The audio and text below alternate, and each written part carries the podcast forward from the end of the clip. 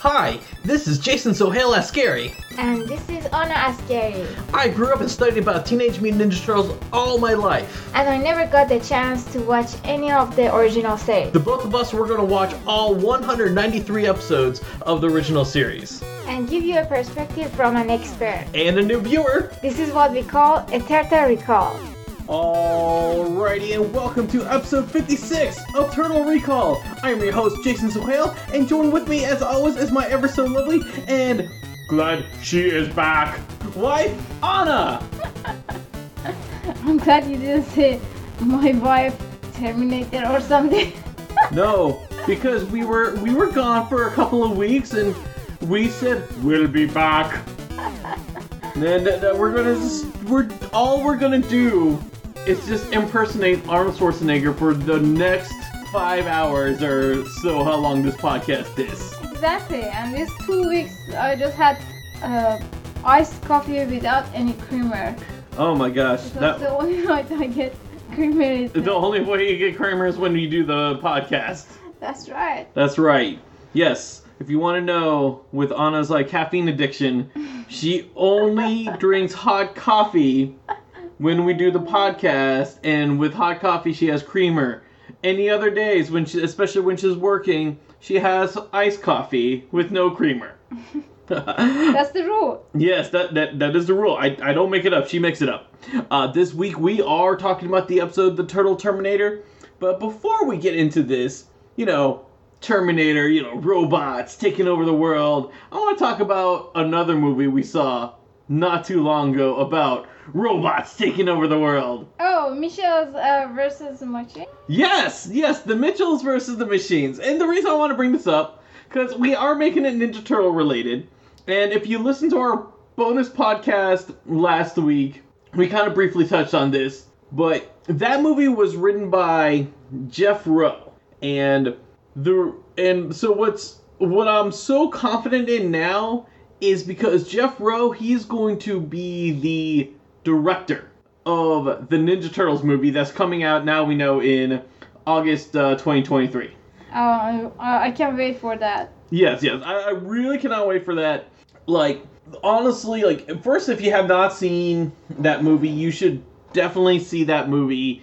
It's on Netflix. So if you don't have Netflix, I guarantee you, you have a friend that has Netflix that you can, like, go visit and, and watch, or steal their password.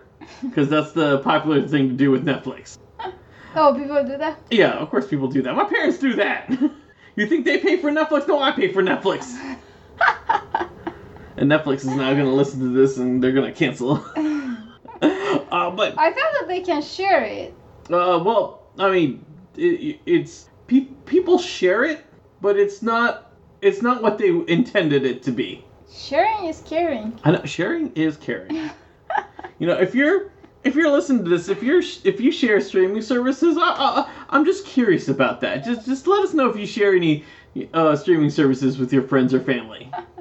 uh, but yeah, so going back to Mitchells versus the Machines, it was a really excellent movie, and uh, like what I really liked about it, it was about family. And the uh, the one thing I love about Ninja Turtles is like the brotherhood between the four turtles. Yes, yes. And I have full confidence that, like, we at least get a really good, entertaining story with that. Now, this is Jeff Rowe's, like, first, like, directorial duty. Like, he's, like, uh, he's written before, he's written for Mitchells versus. Machines. He's also written, uh, like, an uh, like an episode or two of Gravity Falls. So he has, like, the writer's credit. Uh-huh. I'm just hoping, like, with his writing background, that's going to, like, really affect his directing uh, debut. Uh, he has that uh, fun, energetic uh, writing skill. Like, he yes. That's his style. Yes, yes, exactly. And and that's that's the big thing I want. I, I want this to be fun, and I I can definitely see this to be fun. And like, I mean, one of my favorite Ninja Turtle movies is actually the two thousand seven movie. I actually really enjoyed that one because I felt like the two thousand seven movie like really brought in that brotherhood uh like dynamic between the turtles. Now I'm just because like now I can just imagine like we get we can get something like that, except we have like a more fun, playful like ex- more exciting thing than than what we had in the two thousand seven movie. Yes. Now I kind of like wish they could uh like publish a book that can have access a script. Right. I, I really want to know how they how they write like these um, exciting like um, scenes, especially for Ninja Turtles. Right. No. No. I, I definitely agree, and uh, I I I I'm so curious. No matter what, I'm so curious what the movie's gonna come out to. I know I know for a lot of people, I, I know a lot of a lot of people are worried about the new movie, which is very understandable because you know they they want something that they want to enjoy.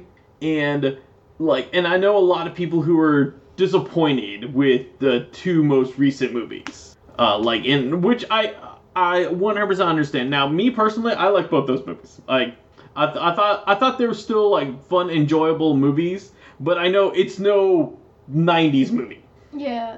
Now, I that I understand. Um, I mean, now with this new movie, I don't want them to try to recreate the nineties movie because we can't do that. First, it would be so awkward and weird if we tried to recreate the nineties movie, only because, like, you know, they had, like, the limitations, and with this new movie going to be animation, yeah, like, we don't, like, we can, like, go without those. Yes, it's like, as much as you like eighties, it's like you wear eighties clothes in the street, and you keep telling people you in, you love it, you love those days. Right. You can't always wear those clothes. You can enjoy it, you can look at it in the museum and everything, but right, you right. have to let it go. You have to let it go. You have to go. You have to let things go with the time. Yes. Because if we just make everything that's stuck back in the past, and you're right, you would just be like that person who's like wearing the eighties fashion. Yes. Uh, you said it so great. You. Ona and her wise words. Now people are throwing tomato at their, their monitor and uh, yeah, they're like, hey, don't mess with the movie. I speak here. Yeah, exactly. I, I'm just saying. Tomato at this podcast. Yeah, tomato at this podcast. Exactly. I the I mean the the original movie is perfect, and uh, I mean it, it's a pro- really it's a product of its time, which is but. It's one of those things where, like, you can still watch it now and still enjoy. Yes. Uh, but, like, you know, here and now in, like, the twenty twenties, guess what? We got a new type of audience, and we try to show, though, like, you know, we if we try to show that movie, uh, something like that to, like, this generation of, like, kids, they're probably not going to enjoy it. Yes. Yeah. I know I get more tomatoes if I say this, but I remember the first time you try to show that to me without all these backgrounds. Right. I was not in I was not interested. I was right. Like, this is dark. Uh they look ugly to me and I have no idea to, what is it. Now I'm interested. No, now you're interested because you know everything. Yes, because about I know it. A story and yeah. All all I know is I'm gonna be really excited because by the time that movie comes out, our son will be five.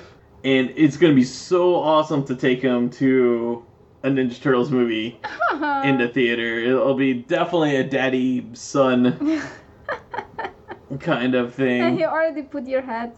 Yes, he already put my hat. He already is already stealing my hat. I mean, he has already Ninja Turtle clothes, but yeah. I can't... W- I mean, and to be honest, I mean, our son is going to be the... Like, our, our son who is going to be... Which this movie's going to be aimed at. Because... I mean, if they wanted to put a movie towards, like, the people like us, like, they would definitely do do another, like, they would definitely go in another approach. And when they did, and, you know, they did try that approach back in twenty fourteen, and it didn't, you know, it, it just didn't work that well. Even Power Rangers, they tr- the Power Rangers movie back in twenty seventeen, they tried to do that approach where they're trying to, like, oh, let's target to the people who grew up with it. Yes. And it didn't work. Uh, it like you know, the the new generation, it will work because if they enjoy it, and guess what? Like they're gonna, like you know, th- then like it'll have like a bigger resurgence, and that'll keep this uh go going on for a good while. I just love uh because before all these uh like everywhere every year when we were going to the convention, yeah, you always get like some very young people from like. Like very this generation, yes. that they ask you questions that is like adorable. And... Yes, yes, yes, yes. No, uh, whenever I go to a convention, and whenever it's the kids that ask me the questions, they they ask like I, I love their questions more than like the adults, the adult questions, because the adult questions is always like, who's your favorite turtle? Like, uh, they they always want they always want to hear that. They always want to hear like, oh, what do you think is gonna happen here? What do you think is gonna happen here? And then like, I'll, like the kids are just like, I mean, it goes into randomness and be like, what? What Pokemon do you think the turtles like to collect, or something like that? Um, I still to this day the best thing I had I heard from a kid. He asked me, "Did I ever watch the live action Ninja Turtles Netflix series?" Netflix series. Yes, exactly. And he called it the Netflix series.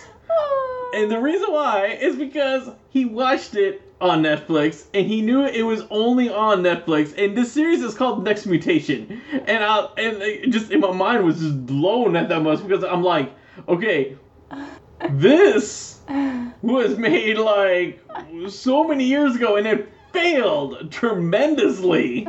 And, but for this kid, he just thinks this was something Netflix made.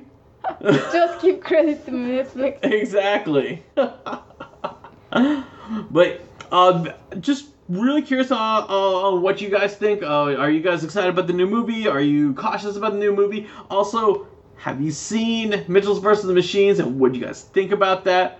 Also, now that you know that Jeff Rowe, who wrote, who co-wrote Mitchells and the, versus the Machines, is going to be directing the Ninja Turtles movie, does that give you a lot?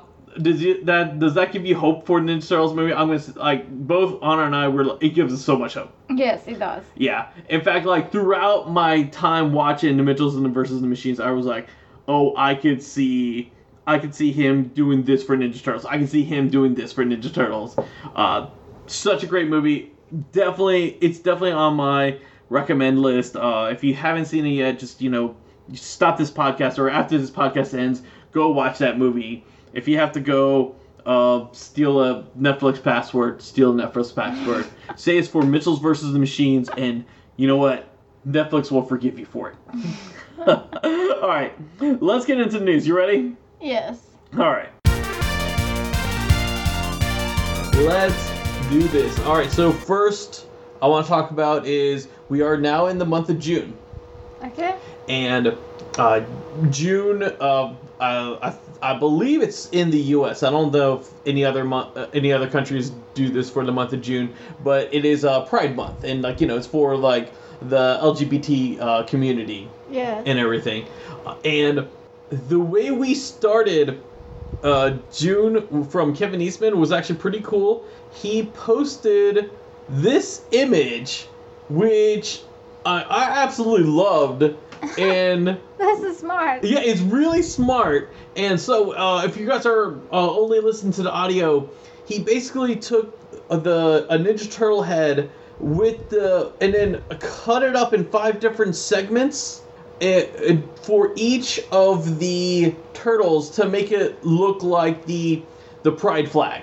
Oh. And it, it's so genius that like I'm surprised no one else has has like done it before.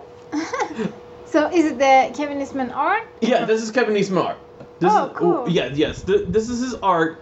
Uh, like, so, uh, and, like, it's, there's five because, you know, uh, the yellow is Jenika. She's uh, the I D W female uh, turtle. Uh-huh. Um, now, for, like, the the pride, the pride flag, uh, the colors are, uh, I believe it's red, orange, yellow, green, blue, and purple. And then uh, recently they added, I believe, black and brown to include uh, the, oh. uh, you know, the other races. The, More the, symbolic. Yeah, yeah, exactly. Um, but, like, so with turtles, you know, none of the turtles actually have a green headband. But they're already green anyway, so I think it really fits. Yes, exactly. In the rainbow. And uh, I, I think it's genius. I really think uh, they did a really good job uh, on this. Now... The reason we're bringing this up is because this image is actually going to be the cover for I D W one hundred seventeen on for issue for the ongoing series. Oh, really? Yes, this is going to be the cover B of the of of that uh, issue, and which is uh, it's right now scheduled to come out at the end of this month, uh, June thirtieth. Oh. So it's actually pretty cool, and this is cover B, so it shouldn't be a. This is not like a uh, retailer exclusive or anything like that. It should still like be like that whole four dollar price. I can see like some comic book shops, like my comic book shop, uh, they like whenever they see something like really cool and symbolic that everyone wants, even though it's a regular cover, like I can see them charging a markup on it, mm-hmm. uh, just because of uh, they know that that's going to be what's more sought after. Personally, I always try to go for the cover B issues of the Ninja Turtle figure, the comics, because cover B is usually is uh, not ninety-nine percent is done by Kevin Eastman. Uh-huh. So I prefer I prefer his covers. Uh, yeah. Uh, so I, I think it's really cool. Uh, I like you know if you get the comics, even if you don't com- get the comics, I think this is a really cool display piece. Yes. And like you know just especially something symbolic for this month. I have a feeling, I have a feeling this was like something that was decided so late, and because issue one seventeen. Uh, May we didn't get an issue. Like we got an issue in April, but then May uh, we didn't get an issue, and then I believe originally it was scheduled that that one seventeen was supposed to come out in early June, and then one eighteen was supposed to come out in late June. Uh-huh. I have a feeling that this was a late decision, and like I have a feeling that Kevin Eastman did this like in like the beginning of like June or something like that, or maybe the end of May. Uh, and then, like, I D W kind of went into this, like, hey, we're already facing production delays. Let's just delay it even further so we can put this on the cover. Because it's coming on the last day of June. like, so, uh, you know, like, it, it's almost like, it is almost like a month and a half without a comic for uh, for the ongoing series. Oh, wow. Yeah. Um, so, that's really it for uh, Ninja Turtles-wise, but... I do have one other still I D W Kevin Eastman mm-hmm. uh, kind of thing, and uh, can I have my own news? What is it? I said, can I have my own news? Yeah, well, own, yes. Let's have your own news. What, what's your news? So since you said it's a month and a half that it's not coming out, right? So uh, uh, I just want to tell people there's a there's a pizza place which is next to the the comic book. So whenever he goes to pick up the the comic. So he get pizza for me. Yes, yes, I I always do that. There, yes, there, there's a pizza place right next to the comic book shop. So when you said that one month and a half, I should not get pizza. Yes, I'm so sorry. You're going to have to wait till um, June thirtieth. I think people that who who is uh, following us, they know that how much I care about food. Yes, exactly. They should. They really should. Okay, so go ahead with the rest of the All right, all right, all right. So uh, the rest of the news, uh, I want to show you uh, this image right here. All right. So complicated. It's, it's all right, all right. But you recognize the artist? Uh, no, I cannot. You, you don't. Okay, that's that's Kevin Eastman. Is it? Yeah, that, that that's Kevin Eastman. Uh, so this is not Ninja Turtle related, but it's Ninja Turtle adjacent because it is Kevin Eastman. Oh. Uh, so this is an image like of uh, Snake Eyes from uh, the G I. Joe franchise. Uh huh. And like you know, another like popular eighties. Uh, like cartoon that a lot of people are like and then like action figures have been like going like I keep thinking like that NECA has been bad like people are uh, I'm having a hard time finding NECA for for figures and then I keep hearing about G I. Joe and then just parts of my mind is like man thank thank, uh, thank goodness I don't collect G I. Joe I think I'd be going crazy but yes uh this is so Kevin Eastman is going to do uh he's going to do some art in the G I. Joe Snake Eyes Dead Game series, which I believe it's this issue is coming out in July. I'm not one hundred percent uh, not one hundred percent on that one, but uh, Kevin Eastman will be doing art. I don't know if he's doing just the cover or if he's actually going to do some images like in the actual comic itself. Uh-huh. This is the final issue uh, for. That series for that uh, that that Snake Eyes uh, Endgame. Like, so uh, they're actually getting Kevin Eastman uh, to do uh, some G I. Joe art. It, to me, it's always, like, cool to see uh, Eastman doing art for other series yeah. that's, like, not Ninja Turtles, and, like, just to see, like, his take on it. Like, uh, like one of my favorite covers he did, like, I want to say it was a couple years ago, was he did a Spider-Man. Spider- yeah, Spider-Man. I love that cover. It, it's such a cool cover. I love because he's, he's like, he already created the, like, uh, the biggest uh, heroes. Right. And I love that he still uh, do the challenge to do uh, other right characters. Yes, yes, yes. I, I, I really like that too. Uh, like I said, I don't know if it's just I don't know if this is just going to be limited to a cover, or if it or just some parts of the comic is going to have just some of his art. I think it's a really cool thing uh, that they're doing, because I always like it when to see Eastman doing, like, other characters. Uh, now I am going to say, like, uh, looking at this image, this image is very clean, and I really like it uh, because one of my complaints about the latest uh, Last Ronin issue was there's a, cu- a few pages with uh, Kevin Eastman's art, which is actually cool that they had we had few pages with Kevin Eastman's art. Uh-huh. Uh, but there's so many lines, and, you know, Kevin Eastman, like, uh, usually when you associate Kevin Eastman, you associate, like, no color.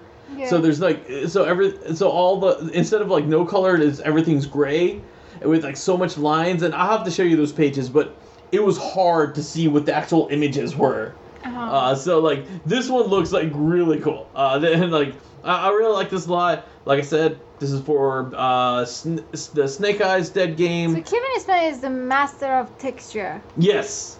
Yes, yes, yes. Him and his texture lines, yes, I agree. Yeah. Uh, but, yeah, this is uh, G I. Joe Snake Eyes uh, Dead Game number five, which is the last issue of that series. Should be coming out uh, sometime next month. Uh, just uh, if you're... If you want...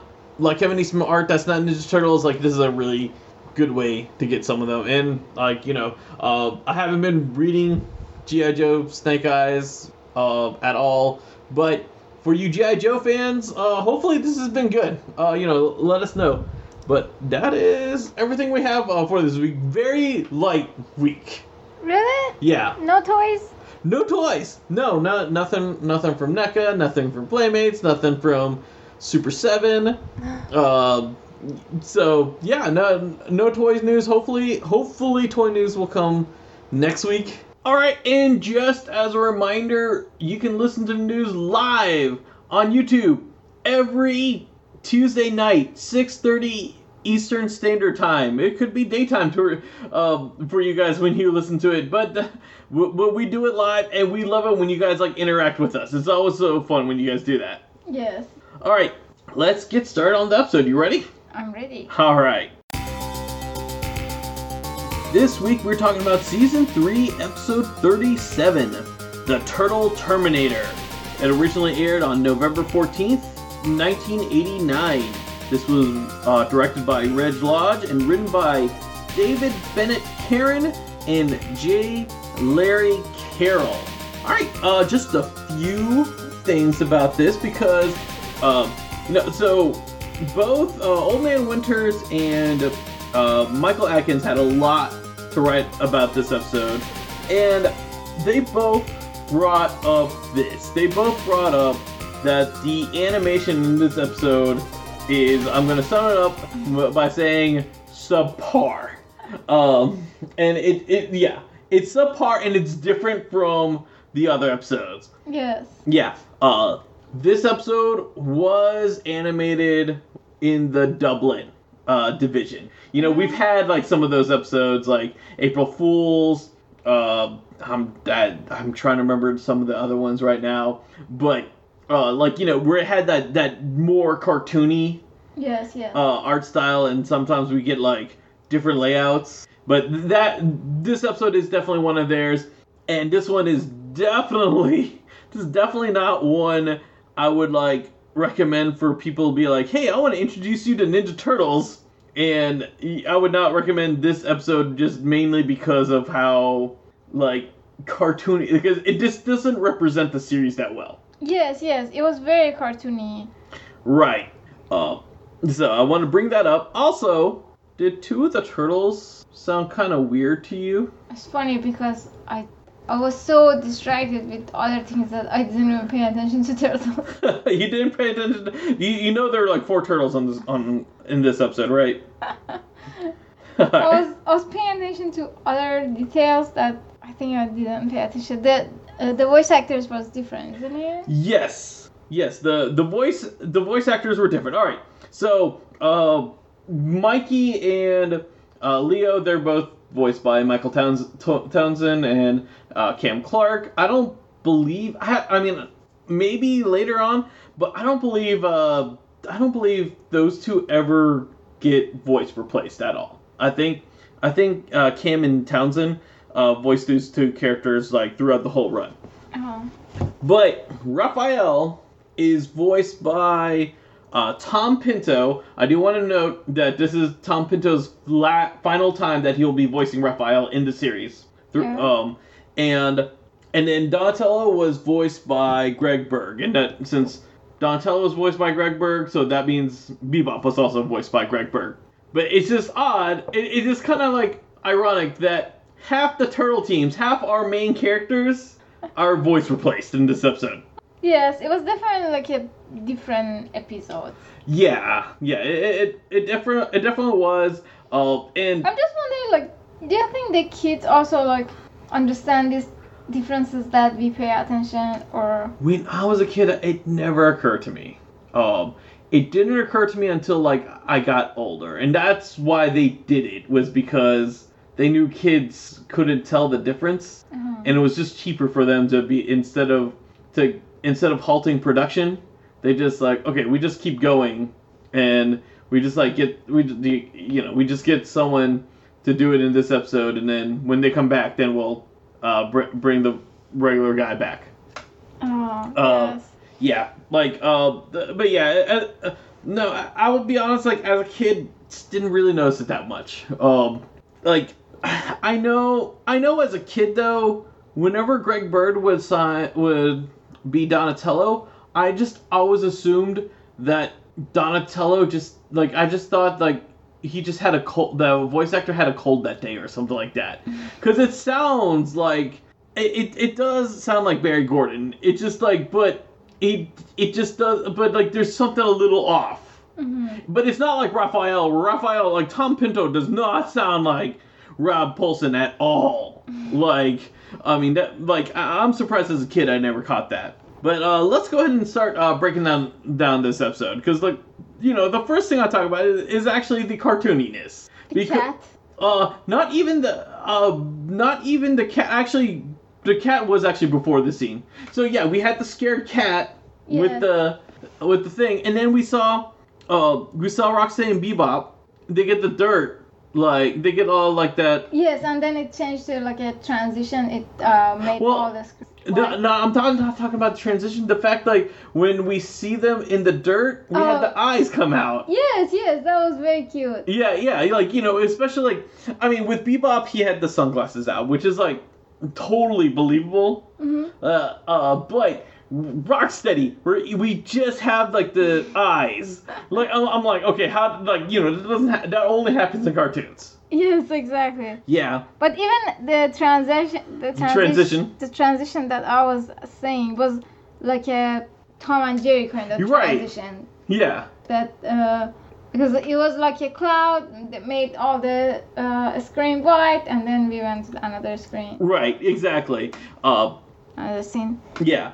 Uh, before before we get into the next thing I wrote, uh, I do want to skip one thing and go back into the the cartooniness and back with Roxanne and Bebop, because when they're breaking into Irma's apartment, uh-huh. uh, you know, they they like fall through the wall. Yes.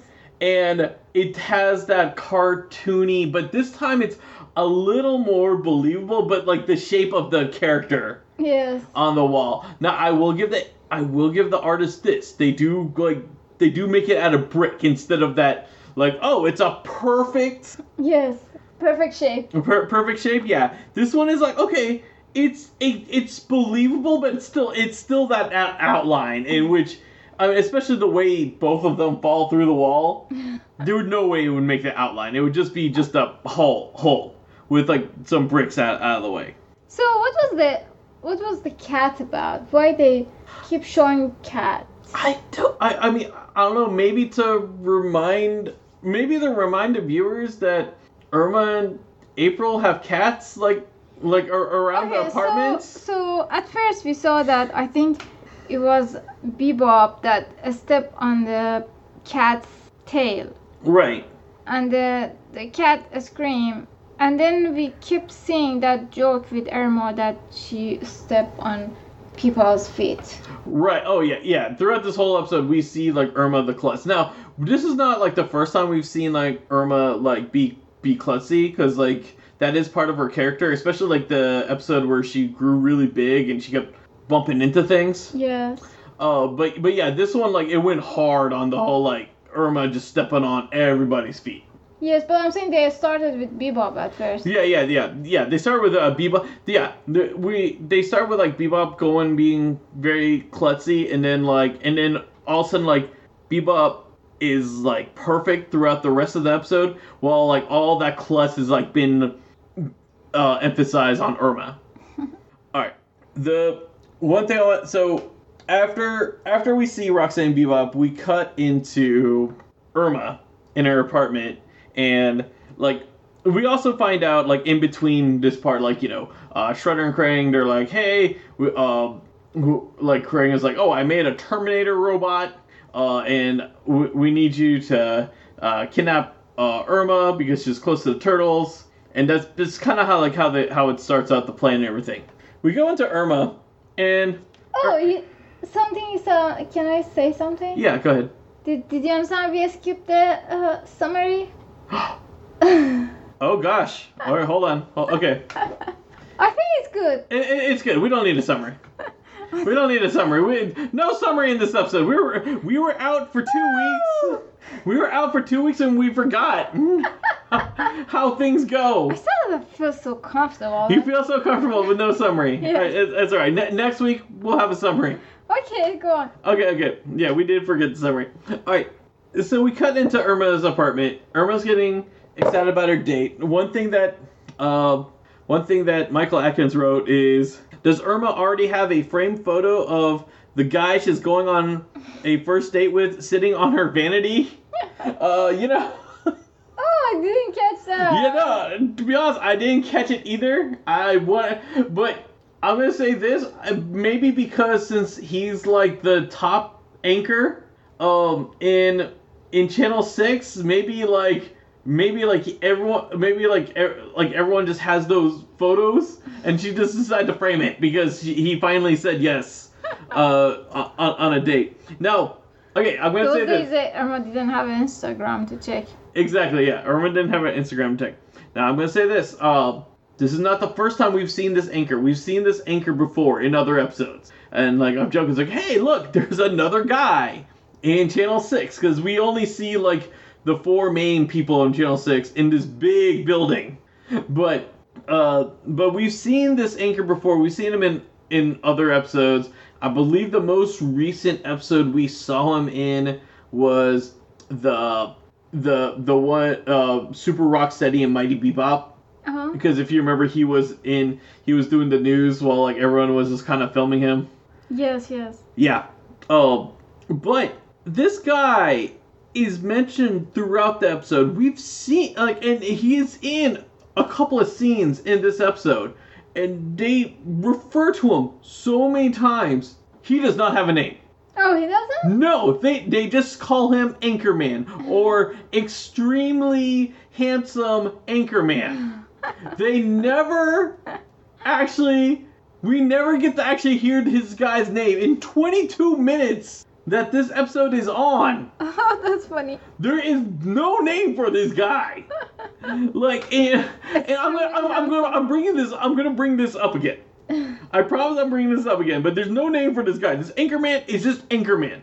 For some reason, they just, they just, no one in the writers' room does bother to give this guy like just a name. And even though this is not the first episode we've seen him in, and I had to go and like check. Okay, did he have a name in the other in the other episode he was in? No, he didn't have an episode. He didn't have a name there, but he wasn't referenced so much. in that episode, uh, uh, except for in this episode. Uh, but I do want to bring up... You have to put a page for for him in the Wikipedia. Yeah, I'll, uh, I have to check. I, I have a feeling he has a page. I have a feeling he's extremely handsome anchorman. Yes. But while Emma's getting ready for a date, she's singing. Did, yeah, did, yes, yes. I was did, like, who who's singing when she's late and doing makeup very fast? I mean, you know, when when you had your first date with me, were you were you singing like that? Just just say no because she sung badly. No, because I, I remember I was so late and you were waiting waiting for me and I was just nervous. Just uh yeah oh oh oh, oh that's why I was waiting because you were nervous. No, no, not because I was I was nervous because I was late. Oh oh okay. I don't remember why I was late because maybe I because I think you were too early. I was okay. That was the thing. I was too early for our first date and that's why I had to wait. That's see, that's a lesson for you guys. Don't be too early on your first date, all right? but, but yeah, uh, Irma's like singing badly, um, and then we get into like Roxanne and Bebop. They go through the they they go through the hole in the wall, like you know they like you know uh, shaped like them, and then they capture Irma. While like, throughout the whole time, Irma's like, "Oh, can you please not capture me today? Can you wait till tomorrow?" She's like, I have a date, and she just says, "Channel." Like I said, again, channels the chan with the. I have a date with the Channel Six anchorman. Like, like they couldn't, they couldn't say like you know Bob Starr, the anchorman of Channel Six. Like you know like.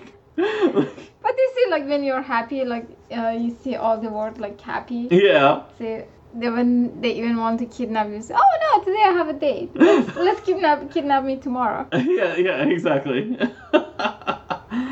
So, so that happens, and then we go to the sewer. Yeah, we go to the sewer with uh, yes. Splinter with the turtles. Yes, a Splinter with mean eyes. We see that with his mean rat eyes, he's looking at something, but we don't see what he's looking at. And the turtles are seeing him from the back, and then uh, they start fighting, and then we see that it was just a. It was just a mirror. Yes, mirror or image, something. Yeah, it, like, the, the, there was a mirror in the sewer. First, like, that's a big mirror for that sewer. Like, I'm just saying, like, the sewer walls are, like, huge. Like, and, and then this is, like, a, like, this isn't, like, a, like, oh, this is, like, your uh, full, uh, full-size mirror that you put on, like, the door of your room. This is, like, hey, this is, like, dojo mirror, like. It's one of those mirrors that you put in the dance salon. Yeah, yeah, the yeah the dance studio. To practice dance. Right, exactly. And uh, most of the time, those mirrors are plastic. Just to let you guys know, because just in case if someone bumps into it. Oh, really? Yeah. Uh, especially okay, because uh, we had those for karate as well. Because you know, for karate, like, hey, look at yourself, see how you're doing to form. Uh-huh. But when you're fighting in front of it, if someone bumps into it, you don't want it to break. Yeah, so m- most of the time those are plastic. Oh, I didn't know that. Yeah, uh, I'm pretty sure same thing with dance, because like I'm pretty sure, I'm pretty sure like so- if someone like moves I- incorrectly, they could like run into that mirror and it's safer. Mm. I think it's cheaper too. I don't know if it's cheaper, but but yeah, uh, we have that. And like what almost like bothers me about like when we have like things like, oh, it's a mirror. I totally didn't know. When you got close to it, did you not see yourself? Like. Like, if you throw something at it, then I can understand. Because, like, you already committed to the throw. But when you're charging up to it, because, like, like the four the four turtles are charged up to it. And it was like, oh, like, like no, like no one, like, stopped and was like, hey, wait, I can see myself. You have to learn a lesson here. Let me tell you what was in it, in the lesson. Oh, I, I need to, what what is the lesson? Not everything seems to be, to be a, what they are appeared? Yes. Did I, did I get a word for word? Yes. I didn't write it down. I just remember that was the lesson. I think you. I mean, it's funny because I thought I wrote it, but uh, I didn't. But you. But you said it correctly. Uh, that you see, I learned from Master Splinter. Well, while the turtles are like you know, so, cleaning up the mirror shards. Sorry, go ahead. So like, uh, how April understood that um, the Bebop and Rocksteady stole uh, Irma because of the shape of because the... of the shape of the wall. So I'm gonna say this because uh, yeah, that that's where I was going. Uh, because while while the turtles were cleaning up the broken mirror pieces, like April calls the turtles and says like, "Oh, Irma got kidnapped," and and this is like like in the first time I want to say in cartoon history that I can think of, someone actually looked at the silhouettes that the people made from the hole in the walls, uh-huh. and actually like, hey, wait a minute, I know those silhouettes, and actually like him, I was like, oh, this has to be these two people, because most of the time when the cartoon characters just go through the wall and make that hole, like they just kind of like ignore it in like they like no one's like concerned that yeah, there's a like only the audience can see it. Right, right, exactly. Oh, it's something, something actually. Uh, Old Man Winters brings up with. Uh, April and Irma at their uh, living uh, places, actually. This is what Old Man Winters right here. He says, also, has it ever been confirmed that April and Irma shared the same apartment building? It's been heavily implied in several e- episodes, Pizza Monster, Catwoman from Channel Six, et cetera. But this episode might come the closest to establishing uh, with the exterior shot. And, like, you know, because we do have a shot of, like, so that's Irma's apartment. And, like, it could be assumed that April's apartment, because uh, that could be April's apartment over there. Uh-huh. Uh, uh, yeah, oh, uh, that's very true. I didn't, I never thought about that, uh, ever. But it, I could see April and Irma, like, living close to each other. I don't think they live in the same apartment building. Yeah. But I can, I can see them, like, live near each other. Mm-hmm. And I could see it as one of those... I could see the reason why April was at Irma's apartment was probably because Irma was late to work, and Burne like Burne Thompson like you know called her up, was like, hey, go check on Irma, she she needs to be here, and like that's what, and then she immediately contacts the turtles. Um, okay, so I'm excited about something. I can't wait that we get to the, to it. Uh, I have to say. Okay, let, let let's talk about it. I'm done with I, this anyway. I, I, I just want to spoil it before we get to that part. Okay, go ahead. Did, uh, did you notice uh, Mister Thompson what was talking with Tiffany? I did. I did. I wrote it down. I wrote it down. We'll, we'll get to it. We will get to it. Yes. Yes. I just want me. It will. It will be me who is mentioning it. Yes. Yes. I'll make sure that you mention it when we get there. Uh, yeah. So now we cut into uh, Irma, who's captured by Rocksteady and Bebop, and they meet Shredder in what Shredder calls their low-rent hideouts. I mean, did they... I'm pretty sure Shredder and them has never paid for rent at any of these places that stay at. To me, it looked like Chef Ramsay's kitchen. The one that they... Uh, oh, um, like the, like the kitchen, kitchen nightmare? Yeah. Yes, yes. Yeah. Um, uh, it was actually a paint factory, and, and outside the building just said the word paints on it. Yes, I saw that. Paint. Right. Uh, I do it like that. It kind of looked like a kitchen. Uh, it, it didn't really look like a kitchen. It looked... It looked like a kitchen. They had... Well, they had their... Okay, okay. There was a kitchen. There there definitely was a kitchen in this paint factory, actually, now that I think about it. Yeah, because they had a stove, they had an oven. Yes, and they had, like, table, Yeah, chairs. They had table, chairs. Yes, yes. Okay, okay. Yeah, they, they definitely had that in there. So, I don't know why this paint warehouse needs a kitchen, but apparently it does. I guess the people who were mixing these paints, like, need to eat. And they need to, like, they only have, I guess, like, home-cooked meals. Like, while they're mixing paint and putting in cans. Uh, but Irma does call Shredder, like, Mister Shredder. I, yeah, yeah, yeah. I don't know why he's calling you Mister Shredder. Yeah, yeah, yeah. You know, like, being, like, respectful uh, to him, yeah. Which is funny because, like, she didn't, like, recognize, like, Roxanne and Bebop right away, and then like but even though they're mutants, but then Joe's like, oh, you guys are mutants. But like as soon as she sees Shredder, she's like, oh, Mister Shredder. And it's funny because Irma saw them like many times. Irma's seen them many times. Sometimes uh, she, she recognizes. Sometimes she recognizes, sometimes she doesn't. I was just happy that like hey, she was like, hey, I know who Shredder is. Like that's there. There's some continuity there.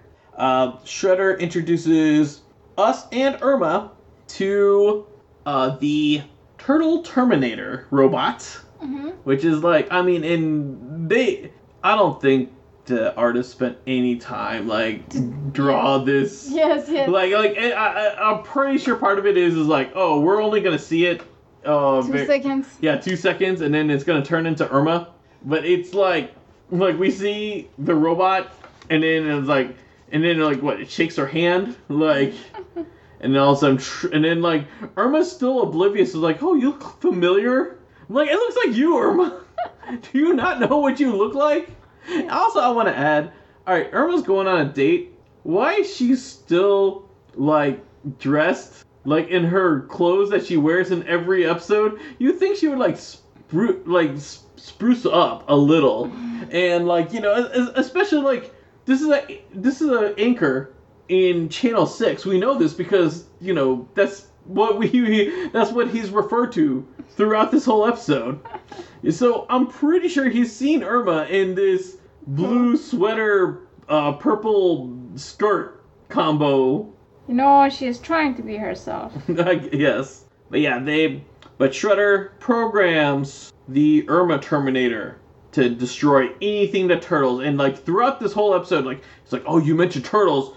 And she just, like, starts, like, shooting lasers out of her eyes. Something that I noticed, I don't know if it came to you or not, uh, Irma had, like, very long neck.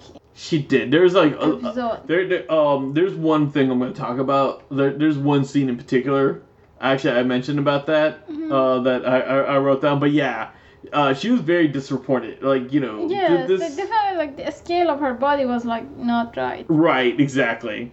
But, yeah, um, but there's, at this point, when this, like, robot Terminator Irma, like, she's walking to the Channel six building, and she sees a guy with balloons, and one of the balloons is a cute turtle. I want, I want to know where... Yeah, it's a cute turtle. It's a cute turtle balloon, and you know what? If, if those ever exist, I totally will buy that. That was like an adorable turtle balloon. I don't think you can even physically make that. And then, and she destroys all the balloons because he even had like some like plane looking balloons, and she's like, "Nah, screw it." What other animal did you see except that one? That's the only one I paid attention to. Was it her dog? I don't know. Was there? A, I think one I of saw, them was a giraffe. Yeah, I saw a cat and elephant. A cat and elephant. Oh, yeah, there was an elephant. Okay, and now now you mentioned elephant, I remember elephant. But yeah, like no. Terminator Irma just destroying balloons, ma- making making Krang happy over there back in like the uh, back in the Technodrome. So now the turtles, there's because the the turtles are still trying to find Irma, and at this point, April already seen Irma go back the um to the Channel Six building. Yes. And like I'm just like you know when like April saw Irma, why didn't she like contact the turtles like right away? It's like, hey guys, you don't have to like do that anymore. Like you know like like kind of like okay, you know how like when your friend like mess- messages or a neighbor like messages you, oh I lost my dog, and like so you immediately you go out in the neighborhood and you're like okay we're uh you call the dog's name out and everything. Yeah. And then like and then and then like as soon as the person like finds. Uh, finds the dog, they message you, like, right away. Yes. Like, April does not message the turtles, like, right away to let them know that Irma is back. But, um, the one thing I did note about the turtles in the turtle van, and it is, like, it's something, like, that is, like, now a big, is now a, a big thing, uh, for cars because, you know, we're, we're in the, you know, the post-cell phone era. Yes. But... the turtles had the turtle comm like mounted on the turtle van. Oh really? Yeah. You, oh, you didn't see that? It's throughout the whole episode. Like the turtle. Oh, that's next to Donnie, isn't it? Yeah. Well, like Leonardo was the one who's talking it, talking, uh-huh. um, on it, and like, uh, but, uh, but yeah, like it was like behind the driver's side. Oh yes, yes, yes, yes. Yeah. Uh, so throughout the throughout the whole episode, like it, it was like one of those like they made it into the background layer and they just never took it out. Yes, yes, yes. Now that you're saying, I remember. Yeah, because uh, that's how like Leo was like talking to. But it, it was actually a cool concept that like people like now are like you know like you, you go into the people like cars now where they have like the like a lot of people have like the the car mounts and they put their phone on there. Uh, and especially like now like you know you have cars with the Bluetooth technology so that way you can be like speakerphone so you're not touching uh, the phone while you're driving. Especially uh, the state of Georgia here, uh, we are a hands-free state. Uh, technically, you will get a ticket if you're caught holding a cell phone while you're driving. Mm. So, you know, I'm just saying, that was pretty cool that the Turtles had this technology. Or, like, this, like, sense that, like, hey, let's mount the com- the turtle comm on the on the turtle van. But the the van looked bigger because uh, we saw, like, the three of the turtles sitting in the front. Yeah, three turtles. Yeah, yeah. The the three turtles were sitting in the front comfortably while Leo was in the back talking on the turtle comm. Yeah, the, like. No, it was Donnie sitting in the back. It was Donnie? Okay. Yes. Oh no. Okay. Okay. Okay. No. No. No. You're right. I. I, I think you're right. Yes. It was Donnie. I was sitting in the back. But yeah. Uh. But no. You're right. Uh. They're they're all sitting there, all comfortable. Like, this is. Uh, definitely a bigger van in this episode. You know, the the size of the van, like, you know, just changes throughout. You know, sometimes it's big enough for hold three turtles, sometimes it's big enough to hold all four. Uh, but uh, after they got word that Irma's okay, and they're like, okay, then we don't need to drive out anymore. And uh, the next one of the next things I wrote was actually is the way that Android Irma is, like, working. We're we're constantly having, like, papers. Yes, like a printer. Yes. Keep yeah. getting uh, the papers out. Yeah, like yeah. A fax machine or something. Right, right, exactly. Yeah, yeah, yeah, yeah. The papers are just coming are, are are just coming out. Like, everyone's like uh talking to her, and like she's like being cold, and she's like, all right, here it is. Like, Vernon Vernon asked her for something, and she just like, here, up oh, there. So after that, there's a, there's a scene. April was on the phone with Donatello. Yeah. And then the image of Donatello on the phone was very funny because it was a still image. Instead of, like, they uh-huh. animated, they just put a lazy still image, and uh, it, it it was just very funny and stupid. No, I yes yes no uh don't it was worry. A there's surprise image of it, it, yeah, it was a surprise image of him, and they just like just kept that one. Yes. Like, her phone was buffering at that time, you know. It happens sometimes, you know, where you're talking and the and the person, like, Im- image just freezes. And always, it, you know, it always happens in the most awkward position for that person. Yes, exactly. they, look, this animation team knew that this was going to be an issue. And they just want to normalize it then. So that way, when we come to the, our technology now, we're like, oh, yeah, we've seen this in the Turtles. It happens. Now, we're... we're We'll talk about more image freezing, uh, uh, like, not, uh, uh, in, in this episode, because there's a lot of that in this episode. There's there's one particular scene I want to talk about later. Yes, exactly. Yeah. Uh, now, okay, so we're in the Paints building. This is, like, where Irma's, like, cooking the food. Um, but before that, isn't oh. it, like, that Irma, uh, the, the handsome guy? Uh... Oh, oh, oh, oh, oh, go ahead and talk about this. So the extremely handsome... Um, the extremely handsome anchorman. Anchorman comes to Irma, and she's so busy, and he right. says that no one uh, no one throw me, no one, like, uh, throw me out. Something. Yeah, yeah, no, no, no, no, no one no one throws me out, because he was like, hey, get ready for your date, and, like, she was like, no, I'm busy. Yes. Yeah. And then Irma just grab him and throw him, like, right. out. I am so glad that this guy's, like, parents knew that he was going to be an anchorman, and that's why they named him Extremely Handsome. Because therefore, from starting from now until the rest of the, uh, his first name is Extremely, and his last name is Handsome. oh, extremely yeah. handsome. Yeah, exactly. So let's get back into with the real Irma though, who's like cooking food, and all right, so. You know, Roxanne Bebop, they kidnapped her, and now they're like, no, like they're not even like forcing her to cook, but they're just kind of like, hey, cook some food. Yes, that that's part. That part, I I didn't get it. I was like, did I miss something? Why she's cooking? Why is she like exactly? Why is she cooking? Why is she not trying to run out of this building? Yes, she was comfortable. She was comfortable. She was like comfortable in everything. Uh, even uh. Old Man Winters said that that she's like to, that, that she's totally chill, and that everyone in there in this building is totally chill. Yes, it's like you go to your friend's house and you say like, "Oh, by the way, I found that new recipe. Let's try it together." Right, exactly. So it's just cooking, but you know it's still Irma, so like therefore she has to cook bad. Uh, she uh she has to cook bad while everything's like burning, and then. And then, like, you know, she's... So, uh, fell on the Bebop and Roxy. Yeah, yeah, yeah. I, how did this stove do that? Like, I mean, I've we've had this oven stove for like years now, and like I've never seen it try to move. Yes, the transport module came. Oh, the tra- okay, there, there we go. It's the transport module. Okay. But it, but it was very stupid. It's like uh, suddenly we saw that the stove is more moving. Right. And then it fell. Right. Okay. And no one burned. No, no, no one burned. Um, you know, Bieber and Roxanne just had their feet stepped on by Irma, and like, like yeah. that was more harmful than the stove. Exactly. Like falling. Every time uh, Irma stepped on their feet, he, they scream. But yeah. Now, I, I just want to note that, like, Irma at one point gets both of them hopping up and down. You would, if she was smart, she would, like, run out of the building. But she's just like, oh, you know what? Oh, I feel bad. I'm sorry. I feel bad for you guys. All right. I wanted to get back into this because we see the transport module.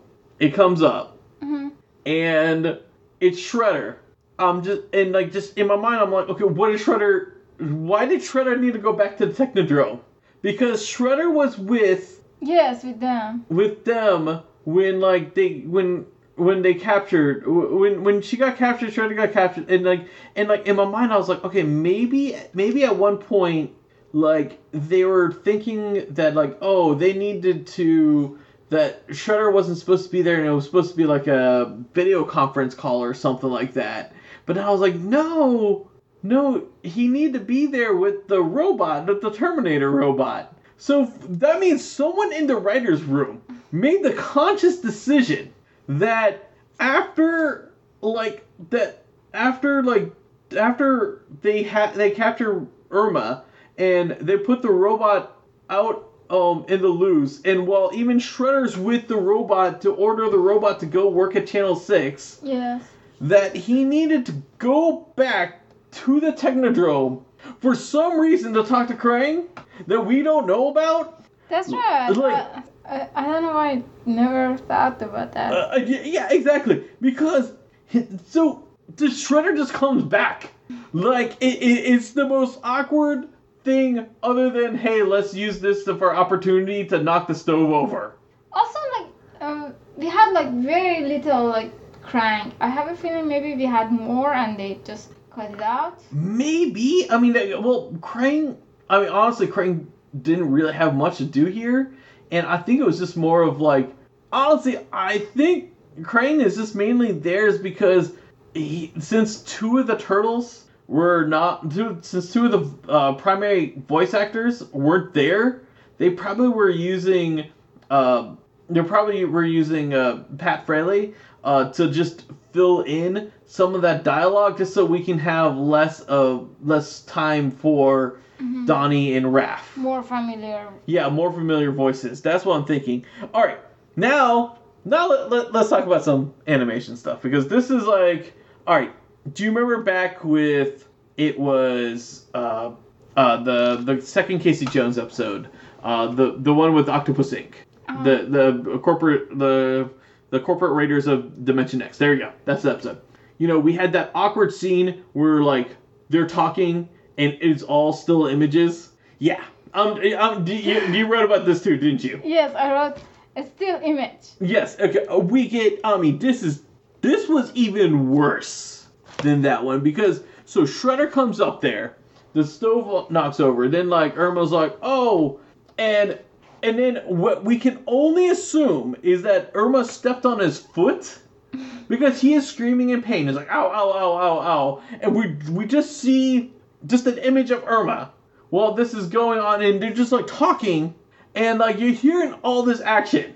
Like... And then I think we saw a still image of um, Rocksteady. Probably. But we didn't see any images of Shredder. The one who's screaming in pain, we don't see him.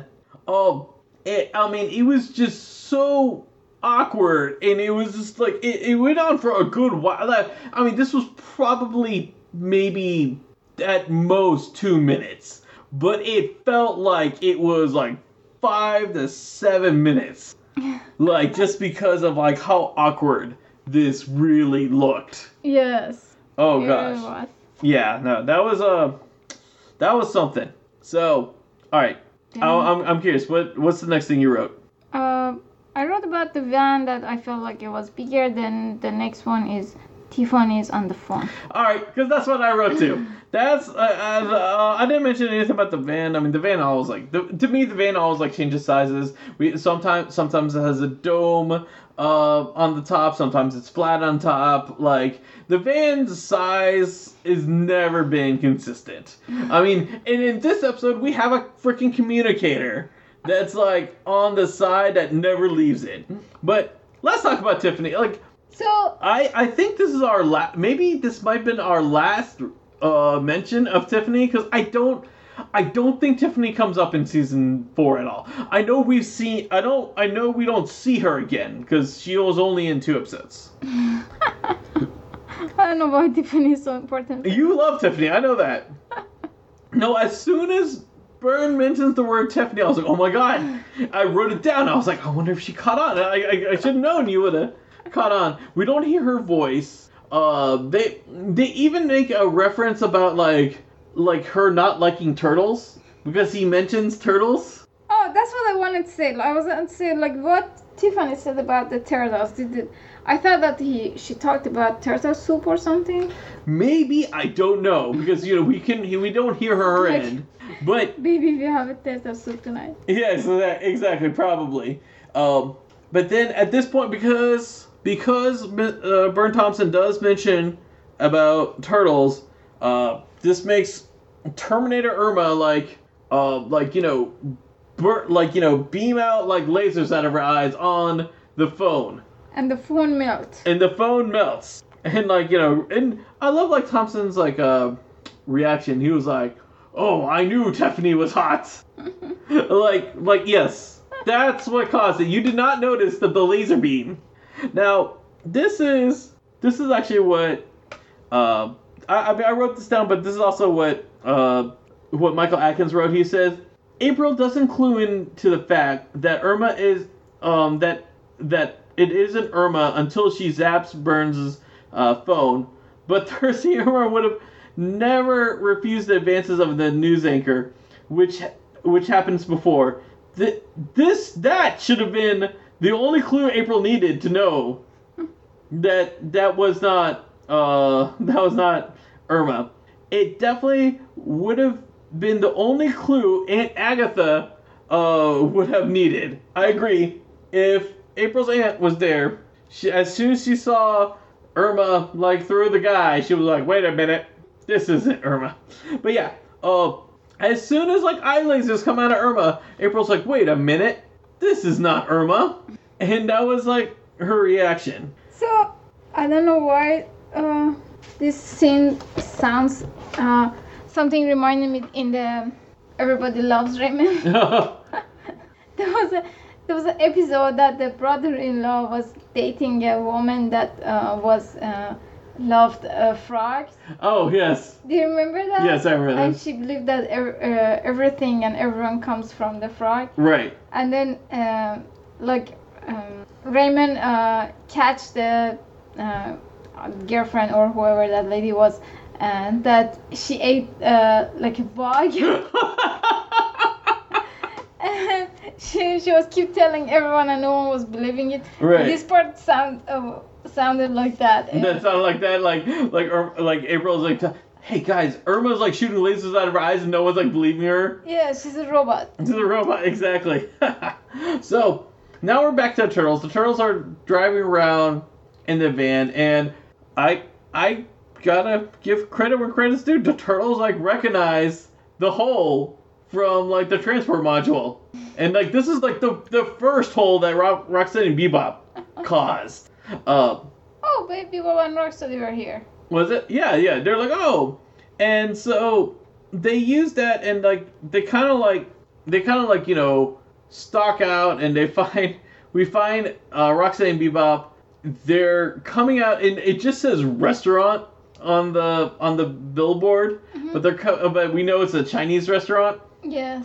And they're eating this Chinese takeout. I mean. I thought these were bad guys. They are just the. Fo- I mean, and Old Man Winters like comments like how he this, like how, how chill everyone is, is at this point. like you know, Irma, Irma, Roxy, Bebop, and Shredder, they're just eating Chinese takeout because, you know, Irma burned the food.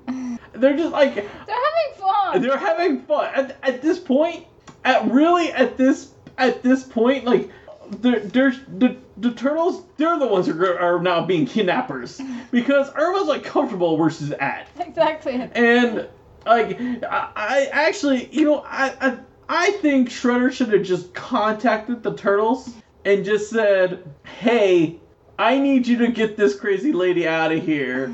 She's breaking everything in this factory and stepping on all our toes because, like, now at this point while they're eating, oh, uh, he gets, like, the Chinese food, like, dumped on his head because of, like, Irma's, like, klutzing it. Oh, because Irma, like, is trying to give him soy sauce, and instead of giving him, like, the packet, she, like, opens it and squirts it on him. Yes, and yes, I'm just wondering why Shredder, like, pay for the...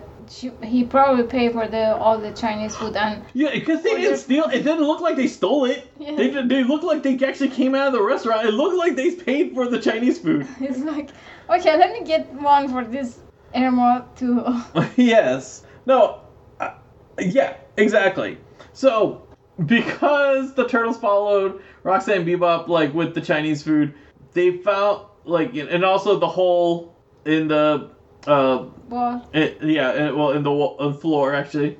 Uh-huh. Uh, you know, they, they found them in the in the paint factory. At this point, the turtles are coming in to, to rescue, like, Irma. And I, I really... I, when they come in, I, I, if I was Shredder, I would have just been like, here, Irma, just take her. Just take her. We we already had the, the robot thing. You, you you guys are good. Um, but uh, the uh, Roxanne and Bebop, they're chasing, like, after the turtles, like, like in the factory while the turtles are having their fight. One thing I wrote is, like, during this chase, we see at one point Rocksteady has his sword, like, in his hand, and he only has it while he's running. Oh, I didn't see that. Yeah, he, yeah. Roxanne only has it when he's running, but then, like, afterwards, it's it's gone. We don't see it again. It was just kind of, like, weird. It just, like, you know, like, someone remembered, like, oh, he has a sword. And then someone forgot, like, oh, he had his sword with him. Uh-huh. Right. And then they, uh, mm, they pour all the cans on the turtles. Right. Uh, on, on the bad guys. Or did the turtles kick? No, on the on the turtles. Oh, oh, oh, oh, oh, okay. Yes, yes, yes. No, because I remember at the end of the fight, that's when Shredder gets, uh, the can on on him. And that's how the turtles, like, win and run away from it because Shredder can't get the can of paint off his head. Ah, yes, that was for later, but uh, yeah. This was, like, a smaller can. Yeah, yeah, yeah, yeah, yeah, yes, yes. But uh, there was a scene here. It um, so April's looking down, and then suddenly, like, she uh, she looked up, but in a very, like, I don't know what to say. In a very attractive, a slow motion kind of thing. You didn't get that? No, I didn't get that. So I wrote, they, they, they try to make her very attractive. I mean, this show always tries to make April very attractive. No, I, I, no, no, I, I didn't get it. I have to, I'll have to go back and, like, watch that scene. I have to show you. Yeah, exactly. We're back at Channel Six because there's something really important I need to talk about. It happens in thirteen minutes, twenty-four seconds. Um, it wasn't wrong that they're talking. What? Okay. We're still playing the soundbite.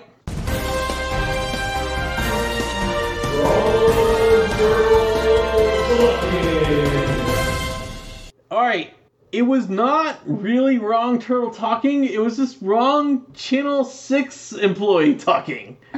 So we get introduced. Really? Yes. We get introduced into this character whose name is Stan. And when, like, Irma's, like, going around and, like, start, like, causing so much destruction in the uh, Channel Six building.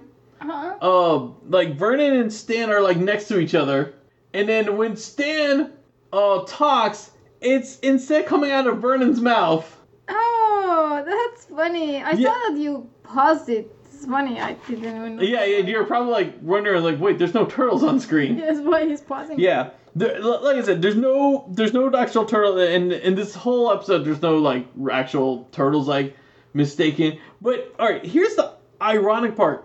This whole episode, we have extremely handsome Anchorman. Never learn his name. And it, for this like for this like thirty second scene, we get this new guy from Channel Six. I haven't learned his name. We learned his name. His name is Stan. He only has one line. His and name they, was Stan? Stan, yeah. He only has one line, and they gave it to Vernon.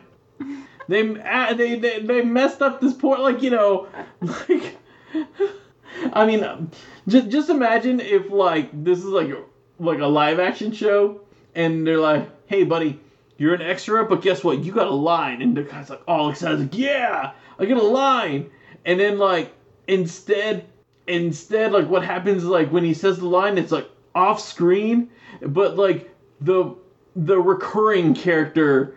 Um, it like his face is showing during that time. Th- that's what happened to this poor guy.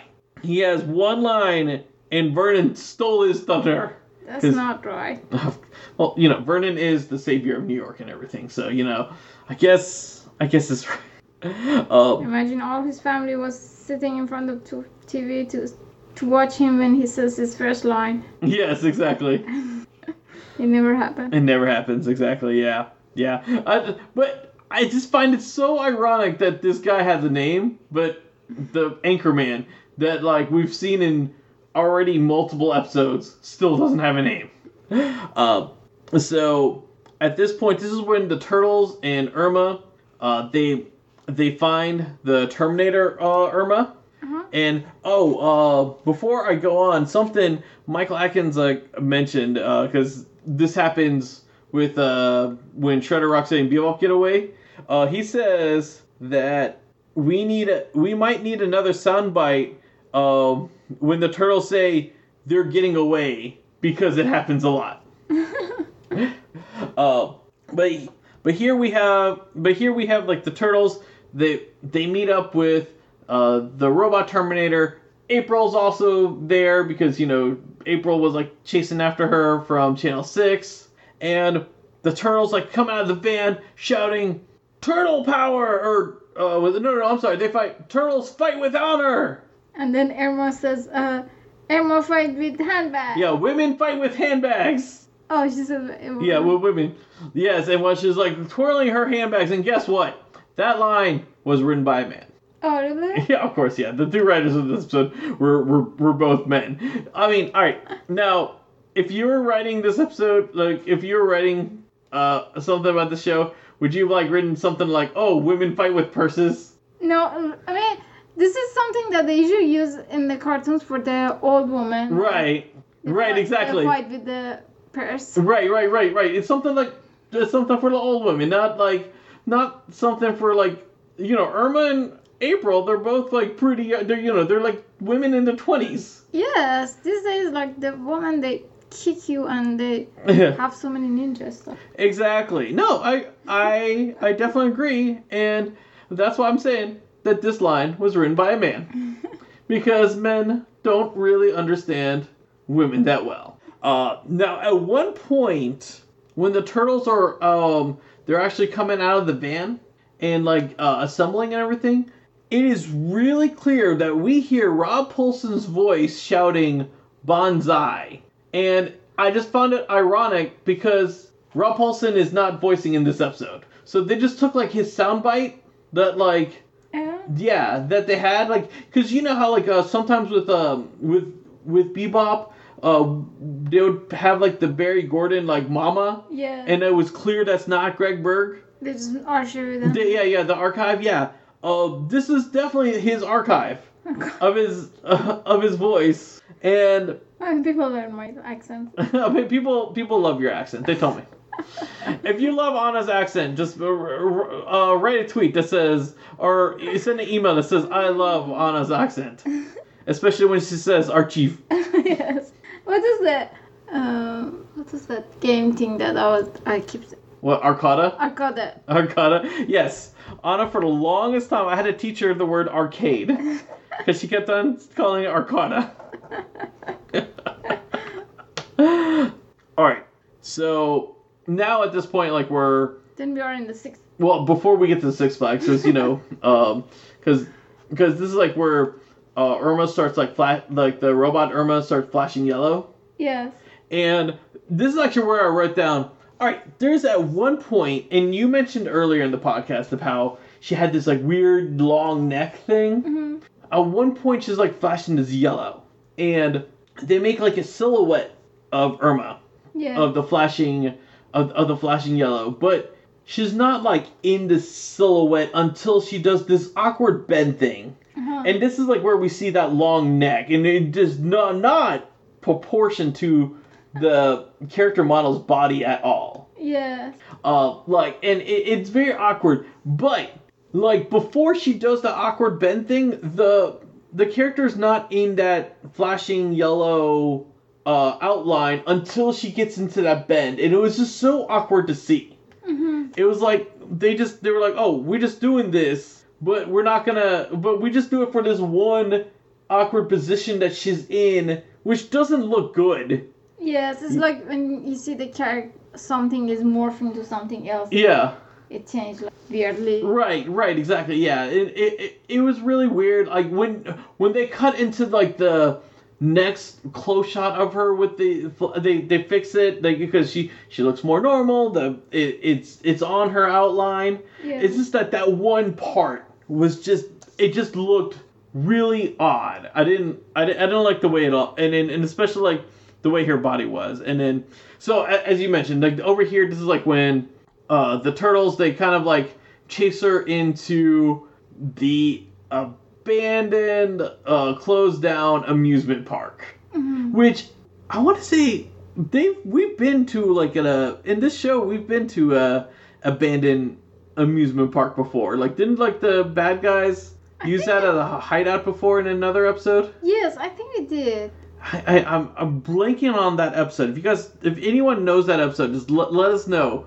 But like, but yeah, like because I was like because as soon as they went here, I was like. We've seen this, like, I was like, we, like, not this particular amusement park, but we've seen this whole, like, um, like, amusement park that no one goes to anymore. I think so. Yeah. And I, I just, I, I think, I don't know, I guess maybe New York is just full of these amusement parks that, like, shut down. Because, like, here in Georgia, we only have, like, one. Like, all the other, like, all the other parks, like, I cannot think of, like, a single park that, like, oh... It it's closed, but we still have all the circus tents and roller coasters, everything going around. Uh, and then. But if you think about it, it's kind of like creepy to be alone in a. Oh yeah. Empty. Amusement park, yeah. Yes. Yeah. Oh oh. One hundred. Yes. One hundred percent is really creepy to be around there. Uh, one thing I do want to note is that even though this is, I mean, this looks like it's been like like no one's like touched this place for at least. Three or four years, there's still a vending machine that still has like desserts in it that Irma like goes get can go get, and she puts money in it. Mm-hmm. Like so, yeah. Uh, I did write. There's a part where uh, where Raphael um, he's throwing uh, baseballs, and it's looping animation. I don't know if you caught this. No. Okay, so it's a looping animation. So Raphael has three baseballs in hand, and he keeps throwing the baseballs. But the baseballs, like the like the the amount of baseballs never um, change. change. That's funny. Yeah. There's so many animation mistakes that I didn't even bother to write. Oh no no, I I I, I agree with you. There's one I didn't I didn't write it down, but there's that one point where uh, the turtles are driving in the turtle van and they're driving the street, and there was like one van that was it was like Bob's like. Something um like and like we saw we saw that van like three or four times as they were like driving down the street. I'm like, all right, either this Bob guy, whatever his business is, is is so lucrative that he has to have vans in like three hundred feet within each other, or you know the animators are being lazy with the same background. Uh, so all this goes on, you know, Irma. It's just like you know like. She goes and, like, she gets the snacks, and then she gets into April because, like, April's like, oh, Irma, there you are. And then April's like, oh, no, that's the robot. And Irma's like, oh, hey. And she looks at, she looks at the robot and, like, you know, just doesn't even, like, comprehend that the robot looks like her. Yes. It's, yeah. Um, now, uh, so at this point, like, you know, Shredder, Roxanne, and Bebop, they're back in the uh, Technodrome. Uh, it's funny because Shredder had the bucket of paint on his head during the whole transport module scene, mm-hmm. or uh, ride, I should say.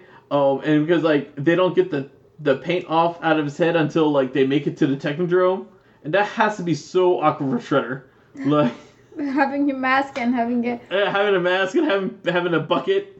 I did, I, we, uh, you know, I didn't even write it down, but like there's at one point like where uh, Shredder's like shouting and we, we can't hear what he's saying, and like uh, Roxanne asked asked uh, Beelzebub, hey, what is he saying? He was like, you don't want to know.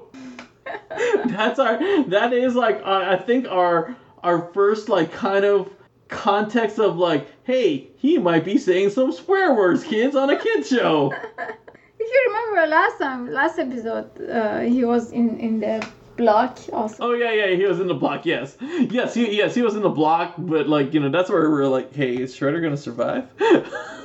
At least here, it's just paint, and he he has enough room to breathe. But all right, it's it, it's exactly the same cartoony thing that right. usually the bad guy have something on his head. Right. Or...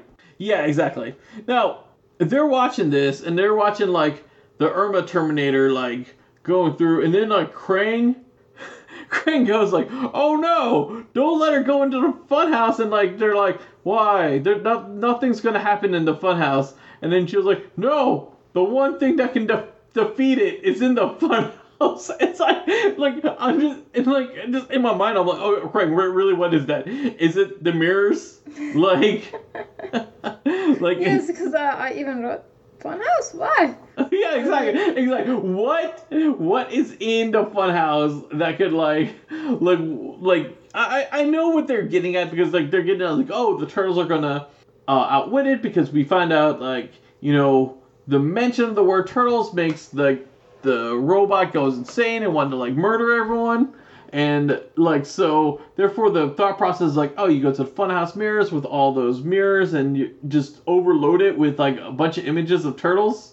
But just the way that like Krang says it is like, the funhouse is the Terminator's one weakness. I mean, it's like like like you know it's it's the whole like uh, Green Lantern uh, when they first made him in the comics and like yellow is this guy's weakness. I'm like, like, like, how is that a weakness? Like, it's a color. Like, so you're saying like the funhouse is the weakness? But it, it was, it was awkward. Same way that they pour water on the. Uh... The Wicked Witch of the West. Yes. Yes, exactly. Yeah, yeah. It's like, oh, we have like, like, oh man, this thing would be invincible if it wasn't for that one thing. That one thing we weren't counting on. Funhouse mirrors. Or the dragons, or this kind of stuff, they always have like a spot that. Yeah, yeah, yeah. There's always like one little spot. Like, wait, wait a minute, come on. So the, uh, like, but before that, the there was a scene that the turtles were making like uh, funny faces. They're all like. Oh, it was this, this was in the funhouse, right? No, bef- uh, before oh. the. Oh, but no, no, before the funhouse when they were trying to chase the ro- yes. Okay, I've seen. I know which one. I know which scene they're talking about. Like they're in the corner and they're making a lot of funny faces. This is I. Uh, I've seen this image so many times. Yes, I wanted to say. I think it's one of those GIF images yes. that we see a lot. Yes, this is definitely one of those GIF images that you see a lot. Like, like it's because it's one of like the silliest. Mm-hmm. Of like the turtles, especially like with the style of animation. Yes, yes.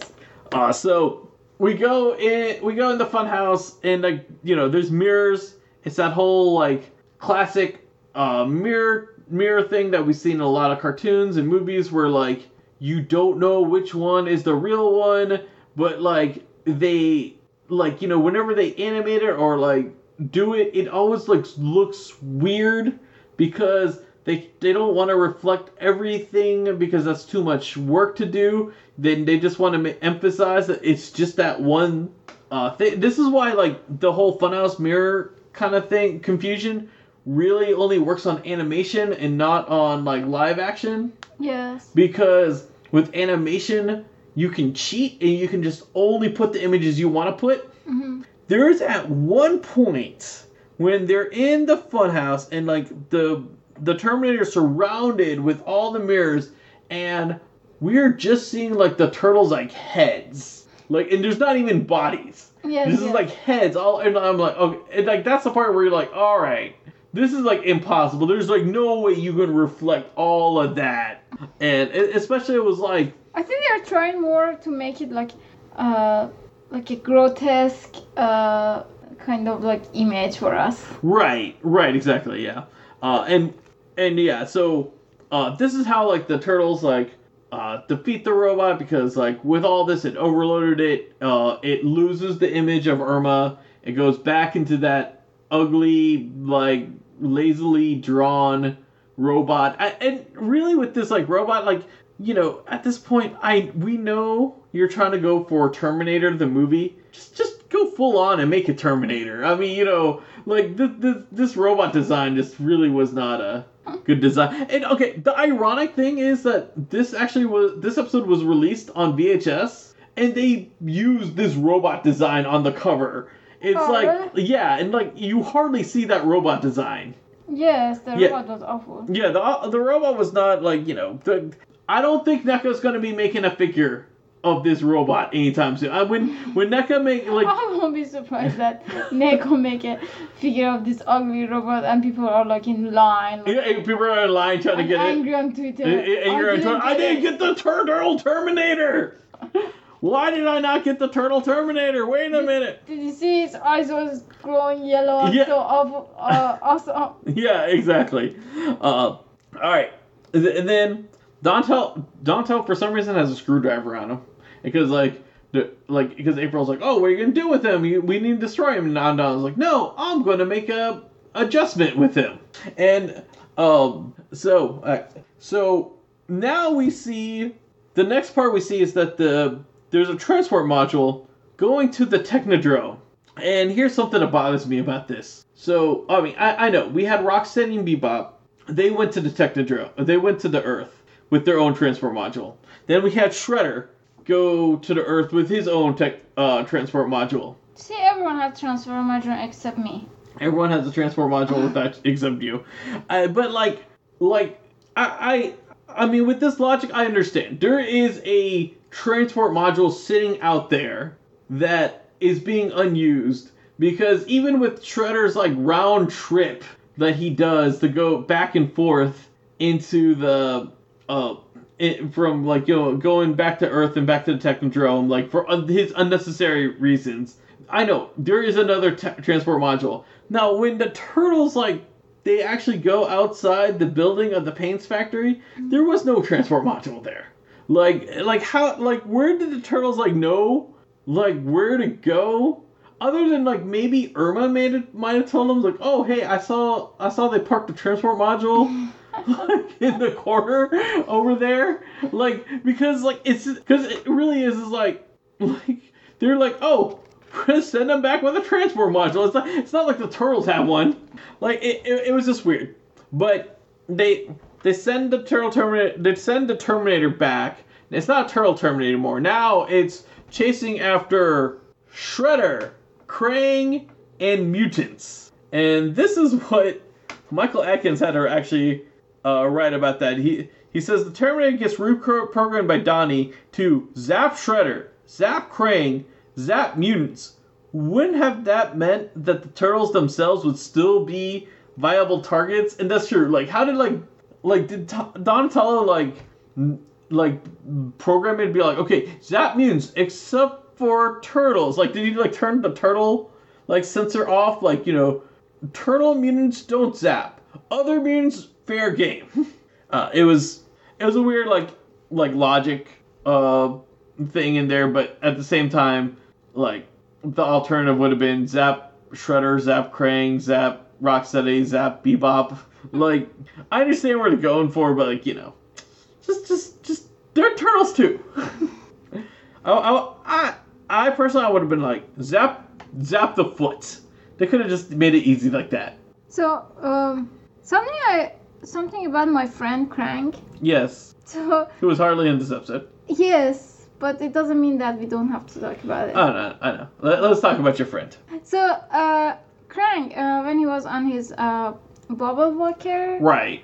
Um, they they painted some kind of lines on his like glass on the bubble. They, he had this like this constant like crack like not not I wouldn't say crack. It was like a glare kind of thing. Mm-hmm. Like, like it, it was like this, like, bubble kind of thing. It gets, like, distracting. Because like, I understand, like, they want to put, like, some, like, texture into the into the bubble. So it, it's not just this plain, clear line.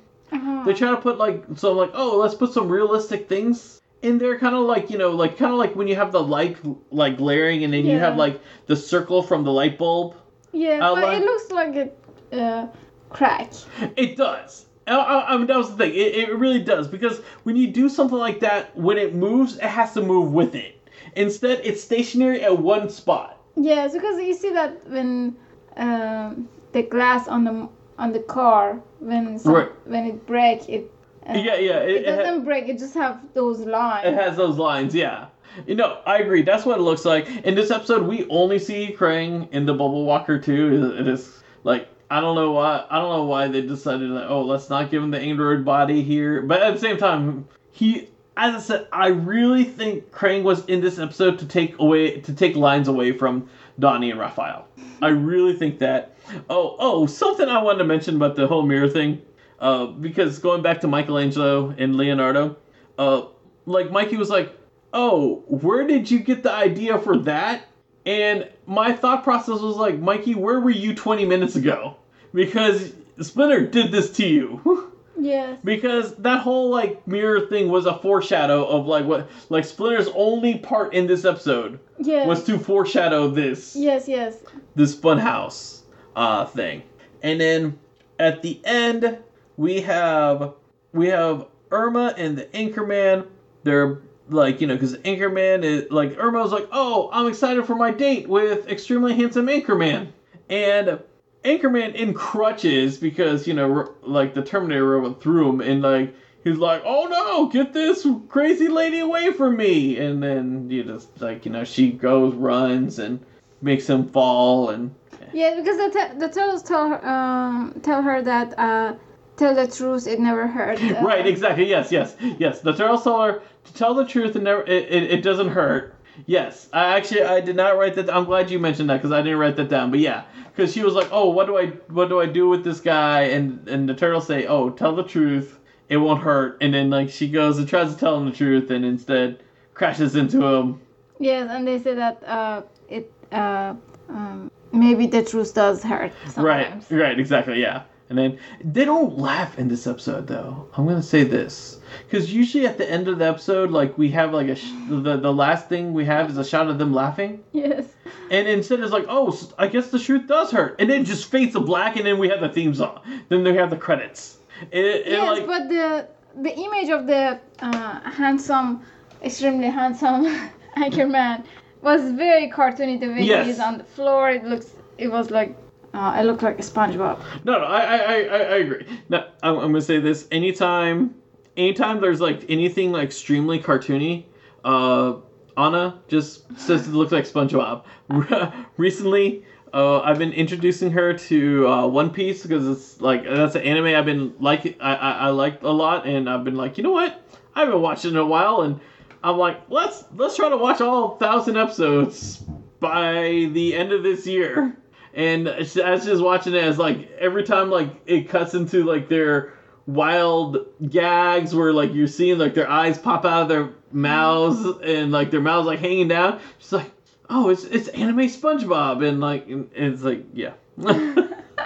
So if anything cartoony, ha- if anything extremely cartoony happens, especially when they have extremely, like, extremely different, like, facial expressions.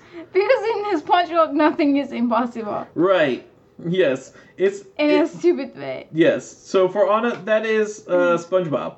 Uh, this is what uh, Michael Atkins had to write about this episode overall. He says, as poor as the animation quality seemed, I actually liked this episode. I enjoyed the plot, liked that they brought the mirror trick from the beginning back around in the end, and thought the scene with Irma being a handful as a clumsy hostage was really fun.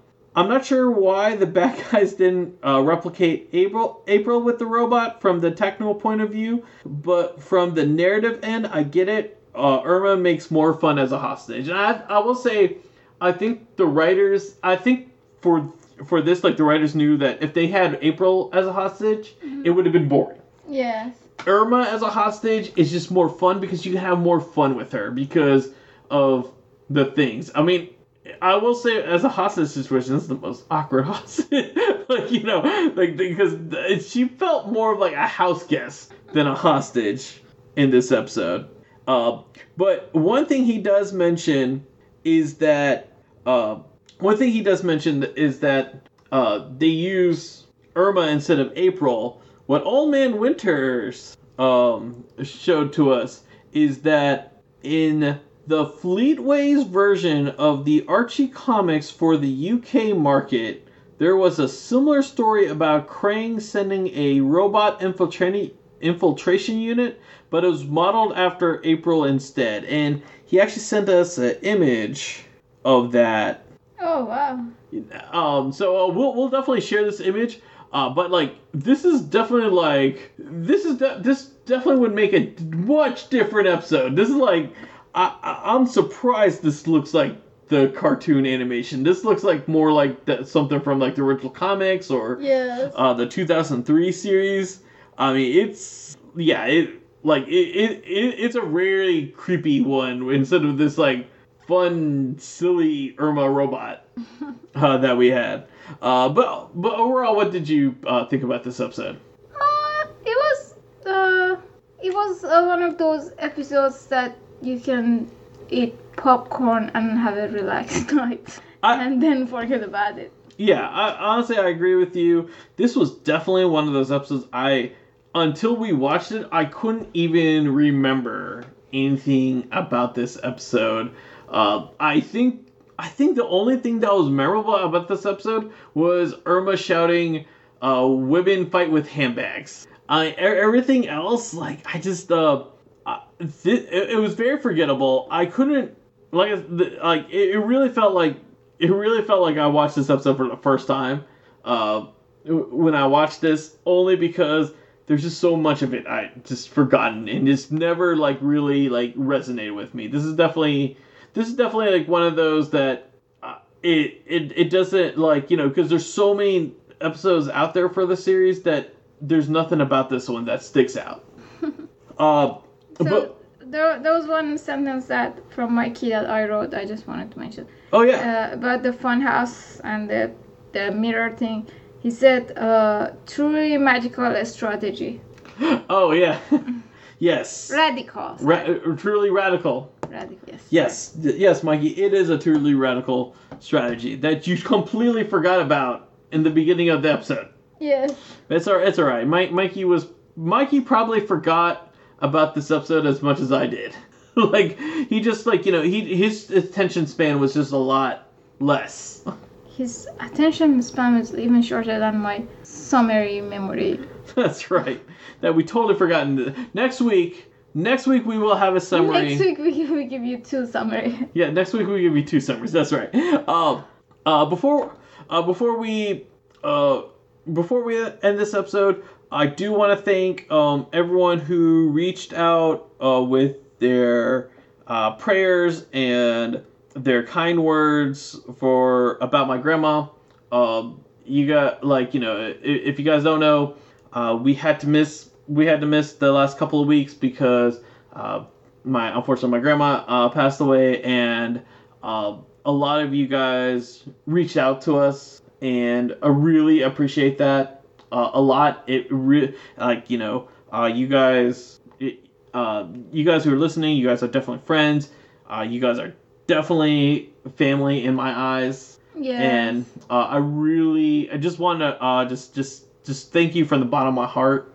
Uh, for, for reaching out and making sure everything's good. And thank you for keeping her in your guys' prayers. And even when the news, even when I first shared, when she wasn't feeling that well, uh, you guys were out there just keeping, like, just keeping an eye and, like, asking me the status of her. And I really appreciate that. Um, but join us next week. Next week, we'll be talking about the episode, The Great Boldini. And it... It's it's an episode with one of our favorite uh, villains again. What does Boldini? But uh, we will find out next week when you give her summary. It's not bulldozer, isn't it? It's not a bulldozer. No. not a bulldozer. Uh, if you guys have any questions or memories about this episode, please uh, email us at turtle recall podcast at gmail dot com or tweet us at turtle recall pod. And uh, until next time, guys, see ya. Bye. Thanks for listening to us. If you have any comments or memories you want to share, be sure to reach out to us on Twitter at turtle recall pod. Turtle Recall is proud to be a part of the Res T V network. Be sure to go to res dot t v to check out our podcast and other great podcasts they have available.